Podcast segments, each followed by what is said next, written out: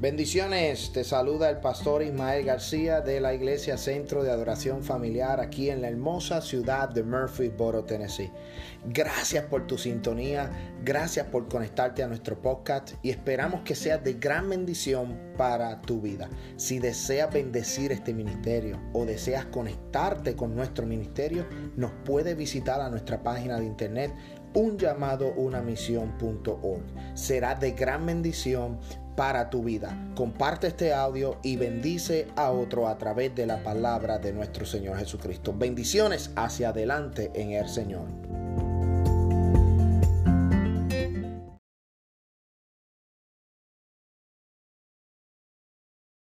Me dijeron, alaba, ese es el tema, lo que nunca me dijeron, la realidad del Evangelio. Libro de los Hechos capítulo 9, versículo 5 dice la hermosa palabra de Dios, voz de Dios hecha letra y reza de la siguiente manera. Él dijo, ¿quién eres, Señor? Y él le dijo, yo soy Jesús a quien tú persigues. Dura cosa te es dar cosas contra el aguijón. Déjame repetir ese versículo. Dice que él dijo, ¿quién eres? ¿Quién dijo eso? Pablo o Saulo de Talso diciendo, ¿quién eres, Señor? Y le dijo, yo soy Jesús a quien tú persigues. Dura cosa te es dar cosas contra el aguijón. Santo Dios, ya hemos orado por la palabra, se puede sentar, sígame con la palabra. Eh, aquellos que trajeron sus Biblia, los que las tienen física en el celular, síganme porque vamos a estar hablando de la realidad del Evangelio. Y antes de entrar al mensaje, yo quiero... Eh, eh, Estoy bien contento porque veo aquí esta familia hermosa de Abraham y su esposa Lice. Muchas bendiciones, me gozo el verles aquí, a su hermosa criatura, santo de Dios. Ahí hay otra petición contestada. Si los dejo, yo creo que los dejo testificando aquí hasta mañana. Pero esa familia, Dios ha obrado verdaderamente muy hermosa y les amamos a Abraham y, a, y a ¿verdad? Muchas bendiciones y esperamos, ¿verdad? Que este nuevo año eh, sea de prosperidad y de bendición. Dios ha abierto una puerta hermosa y esperamos que sigan así hacia adelante. Amén. Bueno, el tema que tengo para el mensaje y para concluir eh, la serie de mensajes que hemos ido hablando a través de este mes de enero, eh, a través de las resoluciones, es la realidad del Evangelio. Nosotros por las últimas semanas hemos hablado de aumentar la fe, hemos hablado sobre la oración, hemos hablado sobre el ayuno. No tan solo hemos hablado de hacer rutinas espirituales y crecer espiritualmente para lo que se avecina o para lo que eh, eh, cualquier prueba o cualquier situación que pueda llegar a nuestra vida ya que el 2020 a muchos de nosotros nos agarraron de sorpresa. Fue un año bien difícil, pero en ese año bien difícil yo le tengo que decir a ustedes que yo vi la mano de Dios en mi casa. En el 2020, mientras estaba un tiempo de oscuridad y un tiempo de, de de, gris, amén, que era gris para la gente, un tiempo de enfermedad, yo puedo decir que Dios obró en mi casa y obró en casa de los familiares, obró en casa de los hermanos de la iglesia. Pero yo quiero terminar el mensaje o la serie de mensajes con este tema, la realidad del Evangelio. Y yo quiero decirle a la iglesia que yo he tomado muchas decisiones en mi vida las cuales algunas me arrepiento y otras estoy muy orgulloso de esas decisiones. Pero hay una decisión de la cual yo no me arrepiento jamás y es de haber aceptado a Jesús de Nazaret. La decisión de yo abrir mi corazón y permitirle a Jesús que entre en mi corazón y permitirle a Jesús que cambie mi vida dentro de cualquier circunstancia, yo tengo que decir que ha sido la mejor decisión que yo he tomado. Yo no sé si ha sido su mejor decisión, pero en mi caso, servirle a Jesús, no importando las pruebas, no importando las tormentas, las enfermedades o los peligros, yo estoy orgullosamente, si podemos decir y utilizar la palabra, de ser un hijo de Dios y de servirle al Rey de Reyes y Señor de Señores. Y no me arrepiento de esa decisión que tomé en mayo 16 del 1998. Porque cuando Dios cambia, Dios transforma, cuando tú tienes un impacto con el Espíritu Santo, cuando tú tienes un impacto con Jesús, el Hijo de Dios, a ti esa fecha no se te olvida. Yo no sé si alguno de ustedes se le ha olvidado la fecha, el día en que aceptaron a Jesús. Pero a mí no se me olvida eso. Mayo 16 del 1998 fue un sábado a las 10 de la mañana. Y nunca se me olvidará el día que yo de rodillas me tiré en el altar, levanté mi mano y le dije, Señor, perdóname. Te acepto como mi único y exclusivo Salvador. La mejor decisión que he tomado. Pero yo quiero hablarte de lo que es el Evangelio y a lo que nos vamos a enfrentar. Yo quiero traerte una historia antes de entrar a la palabra eh, hay una señora que se llama Adriana Hortolaza. Y esa señora que se llama así, Adriana Hortolaza, es mi querida abuela que en paz descanse, falleció hace dos años, aproximadamente yo creo que tres años. Una madre que tuvo nueve hijos, cinco, seis varones y tres hembras. Y yo tengo en mi recuerdo allá en Puerto Rico cuando visitaba a mi abuela, mi abuela siempre estaba en oración, siempre estaba clamando. Yo el recuerdo que tengo de, mi abuela querida es que mi abuela siempre abríamos la puerta del apartamento cuando entrábamos y ella estaba orando o te estaba leyendo la Biblia o estaba haciendo ayuno. Fue una mujer de fe, fue una mujer de convicción y fue una mujer que dentro de los años o de la trayectoria del Evangelio fue una mujer que a pesar de que le servía a Dios, su vida fue bien difícil. Su esposo, a mi abuelo que yo nunca conocí, había fallecido muchos años. Uno de sus hijos o alguno de sus hijos, uno de mis tíos, habían entrado en la drogadicción, estaban siendo adictos a las drogas. Uno de ellos dormía en las calles, era de ambulante en la ciudad de Boston.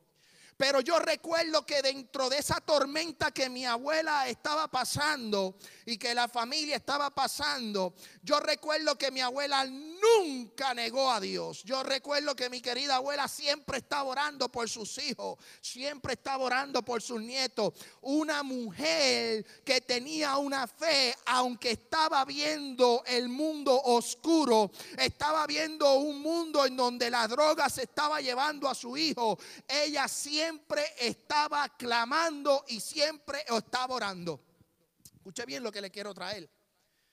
Y mientras yo preparaba el mensaje, yo me recordaba de ella.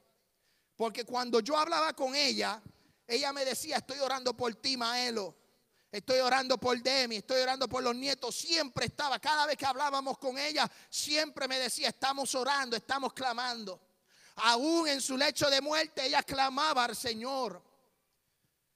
Pero esa mujer de fe, esa mujer de victoria, tuvo uno de sus hijos o alguno de sus hijos que se introdujeron en la droga, en la drogadicción. Algunos de ellos, uno de ellos sufrió lo que es este eh, irse. Eh, ellos estuvieron a punto de la muerte y cada vez que, que, uno de ellos se iba a punto de la muerte en la, en la droga, en un overdose, amén, en una sobredosis, ella clamaba, ella oraba y el Señor lo traía de regreso. Y estuvieron muchos años en la calle. Pero yo recuerdo que ella siempre clamaba y Dios le dijo que todos sus hijos iban a ser salvos. Se supone que cuando nosotros vengamos al Evangelio, sea un Evangelio de gozo, sea un Evangelio de paz, sea un Evangelio, un camino de victorias. Pero lo que la gente no dice es que en este Evangelio vamos a pasar por problemas. Lo que la gente no habla o no, o, no te dicen cuando te vas a convertir es que no todo se va a resolver. Yo quiero decirte que en este evangelio los problemas van a seguir. Yo quiero decirte que en este evangelio las situaciones van a seguir. Yo quiero decirte que en este evangelio la gente se va a enfermar. Yo quiero decirte que en este evangelio, amén, santo Dios, es un evangelio de gozo, es un evangelio, amén, de mucha bendición y de prosperidad, pero también es un evangelio de dificultades. Y hay mucha gente que no lo entiende y no lo sabe.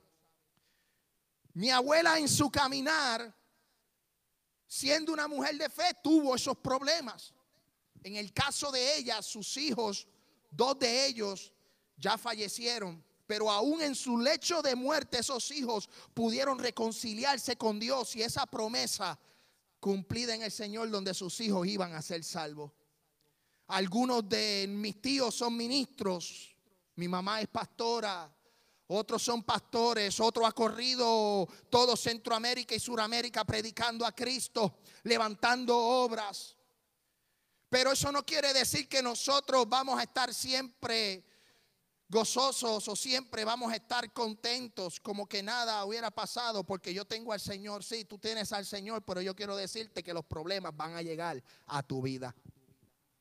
Yo quiero decirte que en el Evangelio van a llegar momentos duros por eso cuando vamos a este libro del libro de los Hechos, capítulo 9, versículo 5, el, apóstol Pablo, antes de convertirse a Cristo, llamado Saulo de Tarso, perseguía a la iglesia, perseguía a los seguidores de Jesús, perseguía a todo aquel que confesaba a Jesús de Nazaret.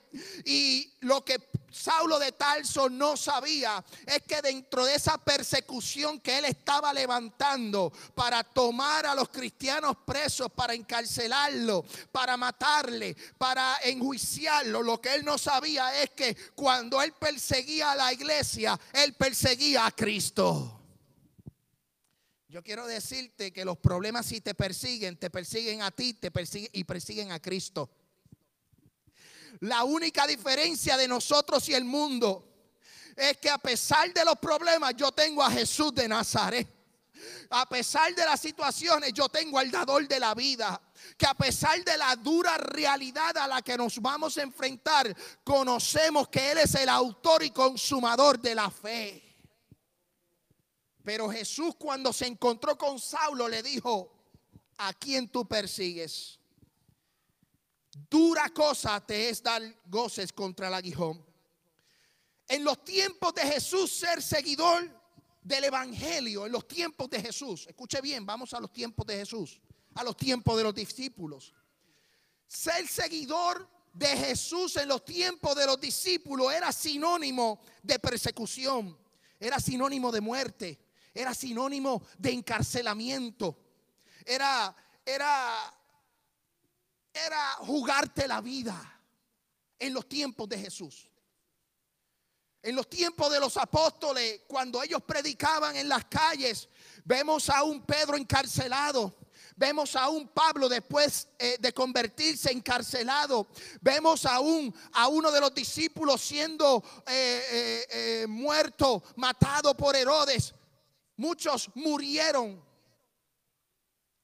Muchos han muerto por el Evangelio. Porque ser seguidor de Jesús es sinónimo de persecución. El libro de los Hechos, yo quiero que usted vaya conmigo, capítulo 9, versículo 1. Mira lo que dice. Saulo respirando aún amenazas. Esto es Saulo, Pablo antes de convertirse. Saulo respirando aún amenazas y muerte contra los discípulos del Señor. Vino al sumo sacerdote y le pidió carta para las sinagogas de Damasco, a fin que si hallase algunos hombres o mujeres en el camino, les trajese preso para Jerusalén. Saulo se levantó en contra de la iglesia. Saulo se levantó, amén, en contra de los que profesaban ser cristianos. El concilio, los fariseos, los gobernantes, los reyes se levantaron en todos aquellos que profesaban a Jesús de Nazaret. Por eso repito que en aquel tiempo ser seguidor de Jesús era sinónimo de muerte. Y es la realidad del Evangelio. Los discípulos en ese tiempo entraron en una batalla muy difícil, en una terrible persecución. Empezó con la gente del concilio. No empezó con los gobernadores, empezó con la gente del concilio, los que seguían la ley. Yo quiero decirte que como cristiano te vas a encontrar con gente dentro de la iglesia que te va a hacer la guerra. Gente dentro de la iglesia que te van a menospreciar. Gente dentro de la iglesia que te van a enjuiciar, que te van a señalar dentro del... Ay, yo siento la gloria de Dios. Escúchame, esta es la realidad del Evangelio. En los tiempos de Jesús se levantó el concilio contra los discípulos porque estaban hablando algo distinto a lo que establecía la ley. Qué impresionante que los primeros que se levantaron, ¿quiénes fueron? El sumo sacerdote ¿Quiénes fueron los que se levantaron? La gente que supuestamente tenía el conocimiento en la ley. Luego se levantaron los gobernadores. Luego se levantaron los fariseos. Luego se levantaron, amén, la gente. Si tú pensabas diferente, eso era sinónimo de muerte. Es la realidad del Evangelio. Es la realidad que los discípulos vivieron. Escuche bien. Los discípulos fueron perseguidos por decir que Jesús era el Hijo de Dios. Los discípulos eran perseguidos porque ellos creían en la resurrección y los fariseos y los saduceos, los saduceos no creían en la resurrección. Por ende, en los tiempos de los discípulos se creía que se iba a resucitar. Fueron perseguidos porque proclamaron que Jesús era el Mesías. Ellos fueron perseguidos porque dijeron que Jesús era el Hijo del Padre Elohim. Por eso pusieron a muchos en cárceles. Por eso muchos fueron quemados. Por eso muchos fueron apedreados como Esteban. Por eso muchos fueron golpeados. Por eso muchos fueron azotados por creer distinto a lo que la sociedad piensa. En los tiempos de Jesús. ¿Qué pasa en este tiempo? 2021, nueva generación, los millennials, la generación X, la generación Y, cual sea la generación que venga. Si tú hablas de Jesús en las escuelas, te mandan a callar. Si tú piensas que el matrimonio es entre un hombre y una mujer, te censuran. Si tú piensas que Jesús es el único camino, la verdad y la vida, Puede ser que termines en la cárcel. Los tiempos de los discípulos al tiempo 2021 no han cambiado. La realidad del Evangelio es que es un Evangelio de persecución. La realidad del Evangelio es que te vas a encontrar con momentos difíciles en tu vida. Pero esto se trata de gente de convicción. Se trata que seamos, amén, que seamos convencidos de que Jesús es el dador de la vida y que Él es el rey de reyes, señor de señores. Hoy yo no puedo hablar de Jesús en mi trabajo. Hoy en la escuela, yo recuerdo cuando nos mudamos aquí reciente al estado de Tennessee, en la escuela mi hijo no podía decir God. La maestra lo regañaba. Sacaron las oraciones, sacaron la palabra. Están tratando de sacar en God we trust de la moneda. Están tratando de sacar a Dios de esta nación. Si tú piensas diferente a lo que piensa el gobierno, te van a censurar, te van a callar. Esta es la realidad del Evangelio. Por eso yo estuve preparándolos a ustedes y estuvimos hablando sobre la fe, sobre la oración, sobre el ayuno. Prepárense espiritualmente, hagan rutinas espirituales, amén. Eh, preparen su condición física, porque no sabemos el día específico, porque aunque ya tenemos una leve tribulación y aunque tenemos una leve persecución, no sabemos el día donde oficialmente se levanten públicamente y decreten una ley donde quieran callar a la iglesia de Cristo. Y hay que estar preparado. Esta es la verdad del Evangelio. Hoy, si yo hablo que Jesús es amor, pero ese amor no se traduce a que tengo que aceptar la vida pecaminosa de la gente. Si yo hablo en contra del adulterio, de la fornicación, ese pastor no tiene amor. Yo no sigo esa iglesia. Ese pastor habla de la comunidad homosexual. Ese pastor habla en contra de, la, de, de los transgéneros me quieren censurar, me quieren callar. Pero como yo estoy convencido a quien yo le sirvo, como yo sé a quien yo acepté en el mayo 16 del 1998. Como yo sé que Jesús, amén, es el Dios todopoderoso, yo no puedo temblar, porque lo único que tiembla ante la presencia de Dios es toda la tierra. Alaba la gloria de Jehová. Nosotros tenemos que recordar que la persecución vino primero, pero también vino un gran avivamiento.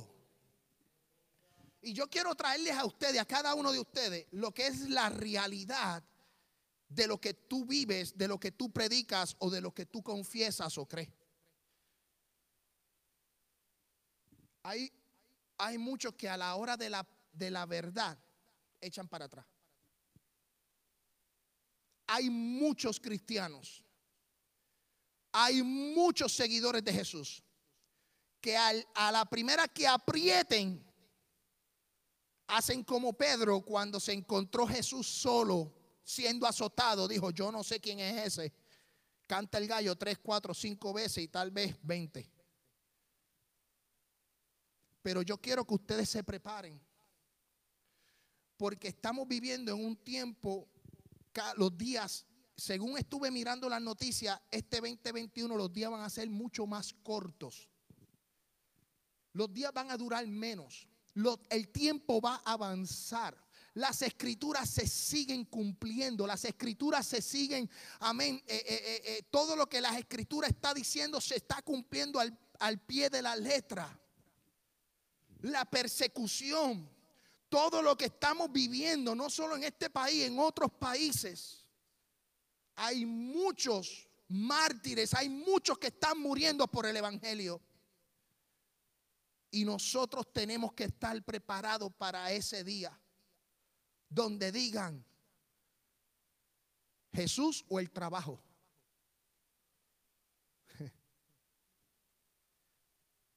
¿Qué usted va a contestar? I don't know. Yo no tengo la contestación para usted. Yo sé mi contestación. Una aflicción es, es la acción y el resultado de afligir. Hace referencia a un profundo sentimiento de tristeza, de pena y de dolor. La iglesia en el tiempo de Jesús estaba siendo afligida. Estaba siendo, estaba puesta eh, en un dolor extremo estaba pasando por una aflicción, estaba pasando por una tristeza, estaba pasando por una pena. La iglesia primitiva y la iglesia de Cristo de hoy día está pasando por la misma aflicción que pasaron los discípulos, la misma aflicción. Pero yo quiero que tú recuerdes Juan capítulo 16, versículo 33. Yo te doy esta esperanza. Yo te doy esta promesa. Mira lo que dice Jesús en el libro de Juan capítulo 16, versículo 33. Le he dicho que todo lo anterior para que en mí tengan paz. Le he dicho todo lo anterior para que en mí tengan paz. Aquí en el mundo tendréis muchas pruebas y tristezas, pero anímesen porque yo he vencido al mundo. En el mundo nosotros vamos a tener aflicción, Reinaldo. En el mundo vamos a tener prueba, pero no te preocupes porque Jesús venció tu prueba, porque Jesús venció tu dolor, porque Jesús venció tu enfermedad, porque Jesús venció tu aflicción. Yo quiero decirte, iglesia, que aunque estemos pasando por esta tribulación o estemos pasando por este momento difícil, ya Jesús venció nuestros dolores. En Él yo confío. Jesús le dice, entonces, Jesús le dice a Saulo, escuche bien lo que vamos al libro de los Hechos capítulo 9, versículo 15. Pero mira lo que Jesús le dice a Saulo, tú eres perseguidor de la iglesia, pero tu tiempo será cambiado a ser perseguido. Saulo de Tauso perseguía a la iglesia. Eh, dice la Biblia que Saulo respiraba la amenaza. Dice que Saulo respiraba la muerte. Quería a todo el que confesara a Jesús en la cárcel. A todo, a todo el que dijera seguidor de Jesús en la cárcel.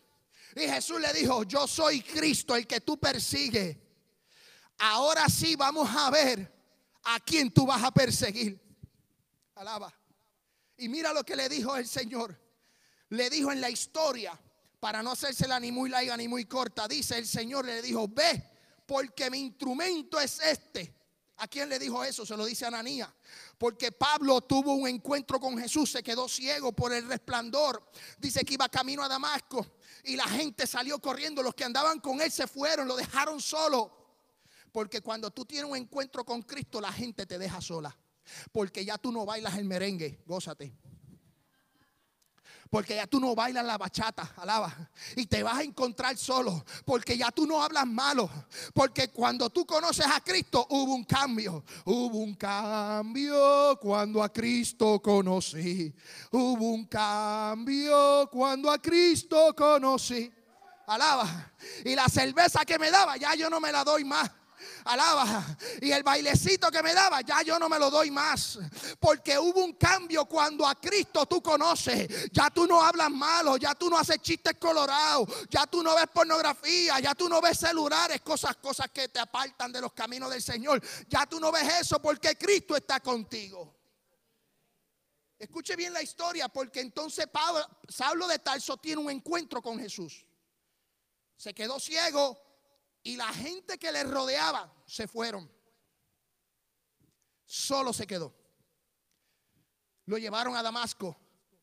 Y ahí se le revela a Ananías y le dice, mira, hay un señor, el Espíritu de Dios le dice a Ananías, hay un señor en la calle derecha, en tal sitio que se llama Salo de Tarso. Y Ananías dijo, Señor, pero ¿cómo yo voy para allá si es un perseguidor de la iglesia? Ananías dijo, yo para allá no quiero ir. Oye, que cuando tú te conviertes a Cristo y cuando tú sigues el Evangelio, hay gente que no cree en ti. Pero como a mí no me importa que crean en mí o no, yo, a mí me importa que Cristo crea en mí. A mí me importa que mi nombre esté escrito en el libro de la vida. A mí no me interesa lo que la gente dice de Ismael, no, a mí me interesa lo que dice Cristo de mí. Alaba. Y dice, ¿qué dice la palabra? Que Ananía, entonces vamos al libro de Juan, el libro de Hechos, capítulo 9, versículo 15, pónchamelo ahí. Alaba la gloria de El Señor le dijo, ve porque instrumento escogido me es este, para llevar mi nombre en presencia de los gentiles y de reyes y de los hijos de Israel. Porque yo le mostraré cuánto le es necesario padecer por mi nombre. Si alguien no te ha dicho esto que te voy a decir, yo quiero decirte que cuando tú vienes a los pies de Cristo vas a padecer por su nombre. Vas a padecer por la causa de Cristo. El Evangelio es gozo, es amor, es paz, es, maravilla. Me encanta el Evangelio. Pero el Evangelio es padecer por Cristo. Y Pablo aquí, Ananías, le es llevado y le dice, es necesario que Pablo padezca por mi nombre. ¿Sabes, iglesia?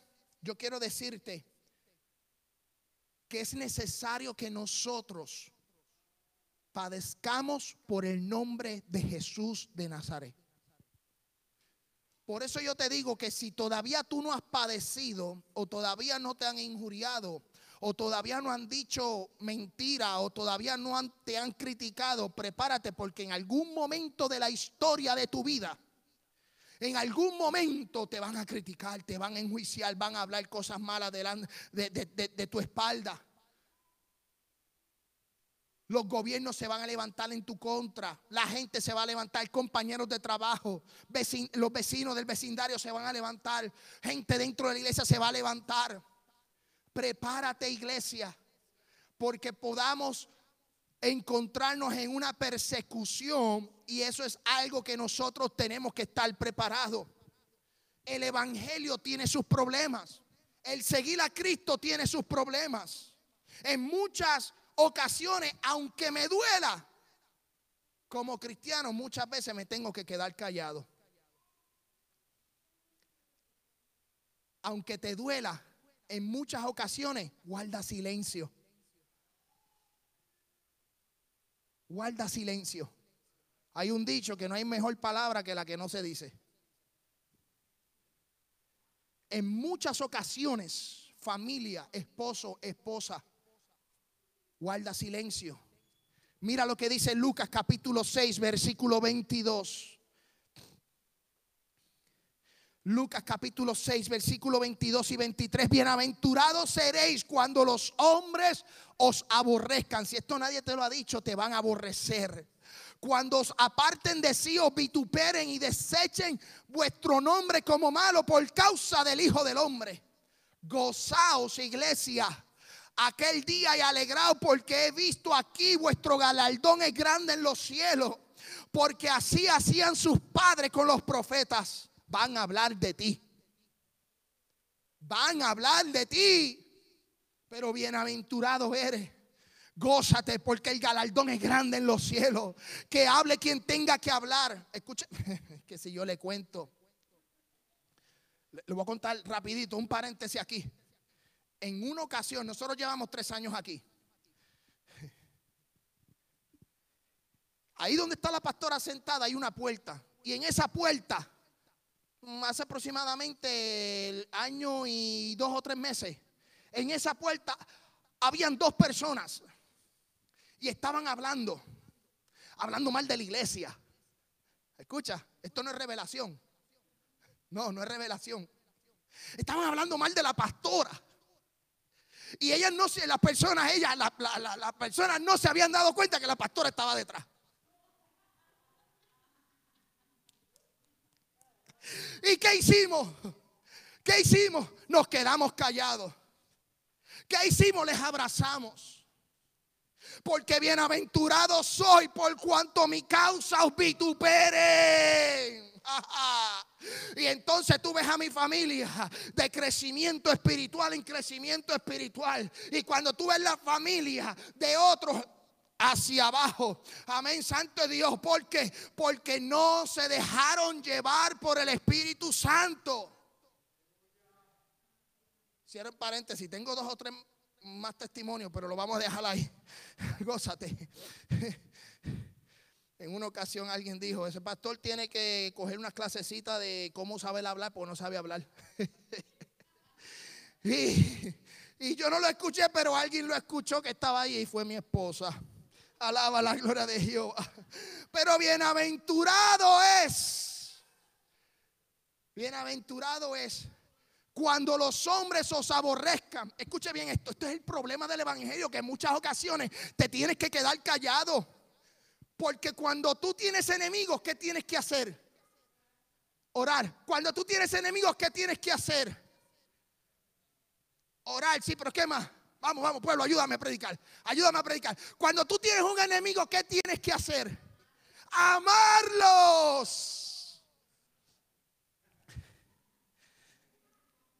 Bueno, algunos enemigos, algunos enemigos hay que zapatearlos. Pero, pero hay enemigos, hay enemigos que hay que amarlos. ¿Qué dice Lucas capítulo 6, versículo 27? Estos son problemas del Evangelio. Esta es la realidad del Evangelio. Esta es la realidad del Cristo que yo predico. Esta es la realidad del que yo le sirvo a Dios. Lucas capítulo 6, versículo 27. Pero vosotros los que oís, os digo, amad a vuestros enemigos. Haced bien a los que os aborrecen. Bendecid a los que os maldicen. Y orad por los que os calumnian al que te hiere en una mejilla, préstale también la otra. Al que te quite la capa, ni aún, mira, espérate, espérate, espérate, espérate. Yo te la voy a entregar. Es tuya, todo lo que tengo es tuyo. Me quieres golpear, yo te doy la otra mejilla. Porque estos son los problemas del Evangelio. Esta es la realidad del Evangelio. Vas a encontrarte con gente que no te quiere. Vas a encontrarte con gente que te van a aborrecer. Pero como Cristo está en ti y como tú tienes el amor de Cristo y el que ama a Cristo tiene que amar a su hermano. Porque si no ama a su hermano, que Cristo está en su hermano no ama al Padre. Nosotros somos semejantes, creancia, somos a, la imagen y semejanza de Dios. Yo no puedo decir que no amo a mi hermano y amar a Dios. Yo tengo que amar a mi hermano. Es muy difícil, iglesia. El evangelio es difícil. Pero todo lo que nosotros pasamos aquí, todo lo que tú pasas aquí, todo lo que, lo que llega a tu vida aquí, tiene una recompensa. Y eso es lo que yo estoy, esa es mi mirada, esa es mi meta, ese es mi goal. La recompensa. Tengo la espalda llena de cicatrices. Tengo la espalda llena de, de latigazos. Pero cada cicatriz es una recompensa en el cielo. Cada prueba es una recompensa en el cielo. Mira lo que dice Romanos capítulo, amén, capítulo 12, versículo 17. Vamos a Romanos capítulo 12, versículo 17. Mira lo que dice. No pagáis a nadie mal con mal. Procurad lo bueno delante de todos los hombres, si es posible, en cuanto dependa de vosotros estad en paz con todos los hombres. No os avergonzáis vosotros mismos, amados míos, sino dejad lugar a la ira de Dios, porque está escrito, mía es la venganza, yo pagaré, dice el Señor. Así que si tu enemigo tuviese hambre, Dale una pupusa, dale una baleadita, dale un mofongo, dale un lechoncito quemadito, alaba la gloria de Jehová, dale de comer. Cómprale un buen refresco, dale de beber. Pues haciendo esto, ascuas de fuegos amontonará sobre su cabeza. No sea vencido de lo malo, sino vence el bien con el mal. Yo tengo que vencer lo malo con el bien. Por eso hay gente que le dice a lo bueno malo y a lo malo le dicen bueno. Así está esta sociedad. La sociedad quiere introducirnos a nosotros o nos, quieren penetrar todo este revolú que se está formando. Todo lo que se está formando eh, eh, eh, en, esta cultura de open mind, esta cultura de un extremo liberal yo tengo que pagar lo que me están haciendo mal, yo lo tengo que pagar con bien. ¿Y cómo yo lo voy a pagar a esa gente que me está queriendo hacer daño? Con el bien. ¿Y cómo pago con el bien? Con Jesús de Nazaret. Jesús es la paz que necesita esta tierra. Escuche bien.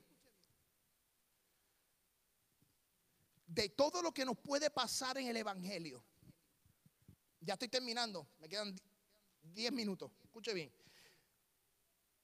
todo lo que podamos pasar, todo lo que tú puedes pasar, todos los tragos amargos, todo lo, todo lo que lo que ha llegado a tu vida, de una de X o Y razón cualquiera, lo que llegue a tu vida, cualquier cosa. Yo quiero que tú te recuerdes que hay una recompensa. Que Dios te ama y que el amor de Dios es inseparable del de nosotros. En una ocasión, un muchacho llamado José, no el de la Biblia, otro José.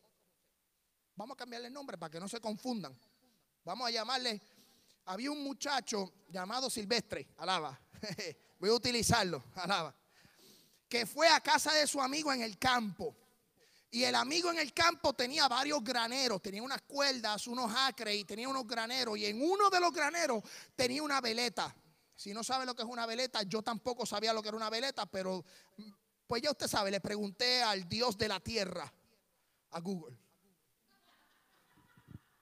El Dios de la tierra, Google. Y le pregunté y le dije, ¿qué es una veleta? Y es esa cosa que ponen para que el viento le dé para los lados pero específicamente con un gallito. Usted sabe, el gallito y el norte y el este, o el norte y el sur, y la cosa cuando el viento le da, le da vuelta, depende para dónde va el viento. Y José, la veleta decía, Dios es amor. Eso es lo que decía la veleta. Y, Silvestre llegó y le dijo al dueño, a su amigo, oye, eso que dice Dios es amor, es que el amor de Dios coge para todos lados. Y el muchacho le dice, no. Es que no importa por dónde el viento sopla, el amor de Dios es eterno. No importa por dónde sopla el viento para tu casa, Dios te ama. No importa por dónde sopla el viento para tu familia, Dios te va a amar. Por eso la Biblia dice en segunda de Timoteo capítulo 4 versículo 8, por lo demás me está guardada la corona de justicia, la que me dará el Señor juez justo en aquel día, no solo a mí, sino también a los que aman su venida. O sea, que Dios es tan amoroso que todo lo que tú pases en la tierra hay una recompensa. ¿Cuál es esa recompensa, Enrique? La corona de justicia, una corona de vida, una corona de paz. Esa es mi recompensa. Las cicatrices me duelen, los cantazos me duelen duele, me aborrece, me duele, me duele que digan cosas, amén, malas delante de mí o detrás de mí, pero mi recompensa está en los cielos. Mira lo que dice Juan capítulo 14, versículo 2. Esto es para que usted se motive a que la realidad del Evangelio es una persecución, pero cuando termine esta persecución dice, en la casa de mi Padre muchas moradas hay. Si así no fuera, yo os lo hubiera dicho. Voy pues a preparar lugar para vosotros. Y si me fuere, os prepararé lugar y vendré otra vez y lo tomaré a mí mismo para que donde yo estoy, ustedes también estén. ¿Sabes qué? Que una de las recompensas es una mansión celestial alaba, grande, poderosa. Me imagino que el driveway tiene oro, alaba, eje, gózate. Que, que, cuando tú entres no es, no es piso de mármol, es un piso cristalino. Alaba, es una mansión que uno no tiene una imaginación. Y eso es lo que Dios tiene para ti.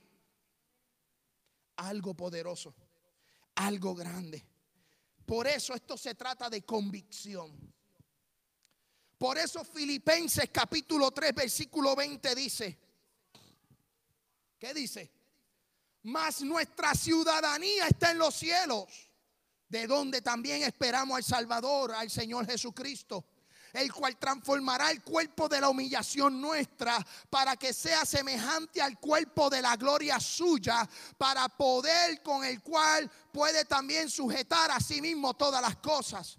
Este cuerpo se va a ir porque este cuerpo va a ser transfigurado. Yo voy a tener un nombre nuevo, voy a tener vestidura blanca, voy a ser columna en el templo de mi Dios, voy a poder, amén, caminar en el huerto y Dios me va a dar de la, del árbol de la vida, amén. Yo voy a comer del maná porque esa es tu recompensa, pueblo. Si tú pasas por problemas aquí, esta es la realidad del Evangelio. Te van a perseguir, te van a humillar. Pero recuerda lo que Dios tiene para ti. Por eso yo quiero terminar con estos dos versículos bíblicos. Yo quiero que usted vaya conmigo al libro de Romanos capítulo 38, versículo 35.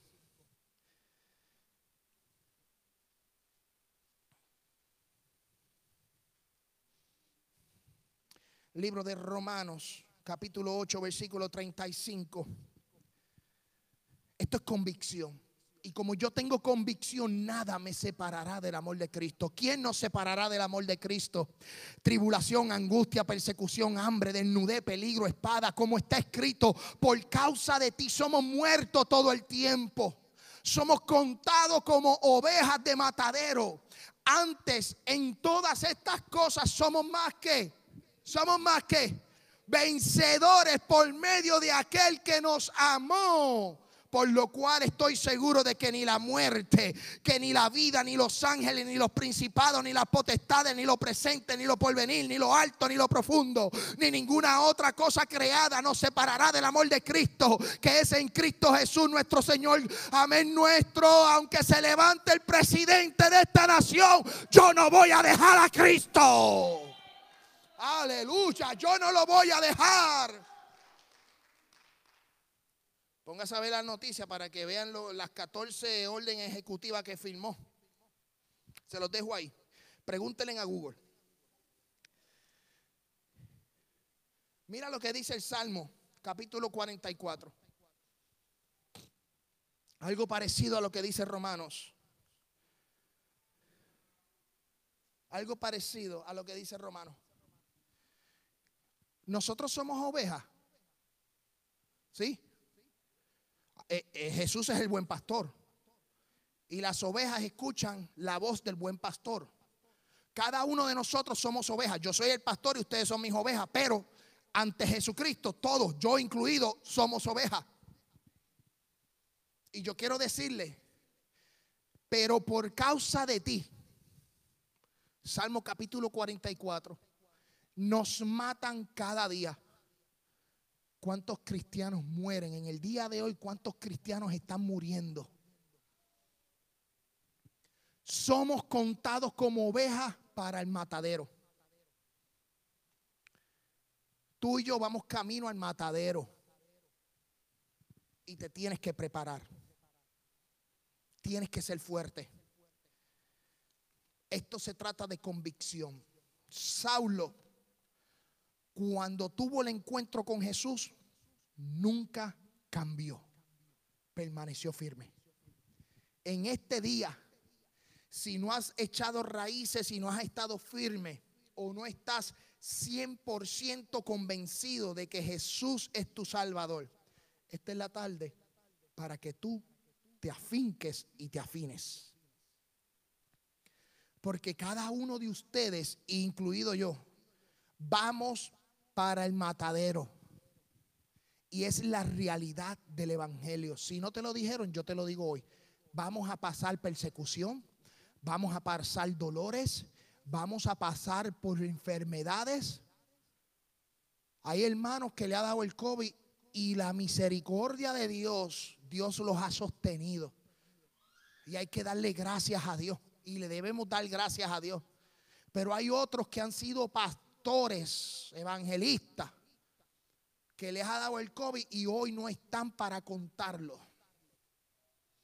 Esto le toca a todo el mundo. El sol sale para el justo como para el injusto. Y yo quiero decirle a la iglesia que nos preparemos en oración en ayuno y en la, en la lectura de la palabra. Algunos le tocará alguna enfermedad, algunos le tocará, amén, pasar por el proceso de un matrimonio casi en divorcio, algunos pasarán por el proceso de que sus hijos estarán en la droga, otros pasarán por el proceso, amén, de la separación, pero nosotros tenemos que estar confiados porque aunque mi padre y mi madre me dejara, con todo Jehová me recogerá. Con todo Jehová estará conmigo, porque el ángel de Jehová acampa alrededor de los que le temen y los defiende. Puestos en pie, iglesia, que terminamos la palabra, la realidad del Evangelio, lo que nunca nos dijeron. Santo es Dios, gloria al Padre. Estamos contentos, santo. Si alguien desea la oración, yo quiero orar por usted. Si usted desea la oración y quiere pasar hacia el frente, me voy a poner mi mascarilla, vamos a orar por usted, vamos a tomar el social distance, pero yo quiero orar por usted. Si usted quiere pasar hacia adelante y quiere una oración por convicción, por fortaleza,